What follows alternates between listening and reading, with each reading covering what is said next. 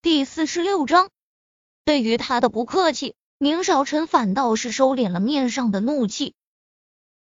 是吗？难道他没有告诉夏三少，他现在在我的公司上班吗？既然如此，我有权对我的员工负责。宁少臣也不知道自己这是怎么回事。宁家与夏家向来交好，他并没有必要和夏家闹僵。更何况是为了这样一个不应该的人，但脑子这么想，嘴上说出的却变了样。夏雨显然是不知道的，他脸上的怒意更甚。莫地站起身，看着宁少臣，没想到宁少居然还是一个很好的上司。停顿了一会儿，不过那又如何？他能在你那上班？我也有能力让他下一秒就成为自由身，宁少可信。他好像醒了。柳絮适时开口说道，看着脸色铁青的宁少臣，他忍不住的吐了口气。这宁少，他真是看不懂了。贝依，夏雨几乎是冲到了床边，看着沈贝依，紧张的叫着。沈贝依看看他。再看看床的宁少臣，撑着身子坐起身，然后便作势下床。你干呢？医生刚刚说你现在需要休息。沈贝依深吸了口气，才不紧不慢的说道：“原来你还知道我需要休息，那你们两个人这么吵，我怎么休息？”他语气里有着明显的怨气，对夏雨想着。如果不是自己当时晕过去了，明天估计就会上 C 是头条了。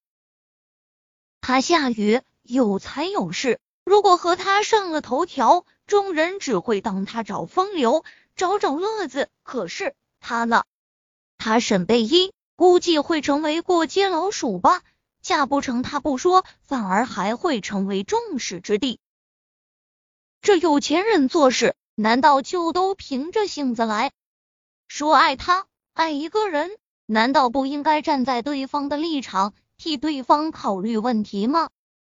想到这，他起身绕过夏雨，然后再绕过宁少臣，头也不回的走向门口，步伐虽有些轻佻，但刚刚睡了觉，好过了许多。这些有钱人的世界，他真是想离得越远越好。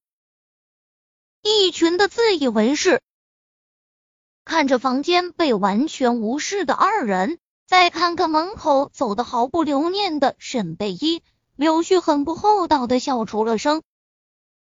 接着便是二人的视线，只差没将他杀死。不过这女人倒真是有意思，这无论是宁少还是夏雨，哪个不是让万千女人疯狂的对象？能让这两人为了他发生口角？一般的女人遇到这种事，醒来后不该装装娇气、撒娇，博取两位或者其中一位的疼爱吗？他倒好，一脸的嫌弃与不耐烦。夏雨瞪了眼宁少臣，又狠狠瞪了眼一脸憋笑的柳絮，拂袖而去。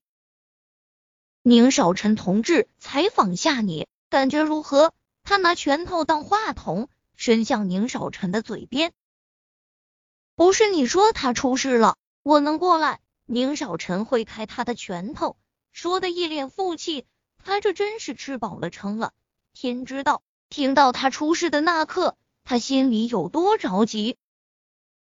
哟，我只是说人家出事了，我可没说让您来看看。柳絮朝着大床躺了上去，双手枕在脑后。不过你别说，这女人还真是有点意思。沉默半晌后，他翻了个身，单手支撑着上身，嘴角勾起一抹别有意味的笑，看着宁少臣说道：“宁少臣冷冽的目光扫向他，你喜欢上他了？”柳絮抬头。看着他眼里明显的醋意，心里明了，我岂没喜欢上他？我不知道，但他视线下移，在宁少臣的裤腰带处停留，眯着双眼。有人或许动了凡心了。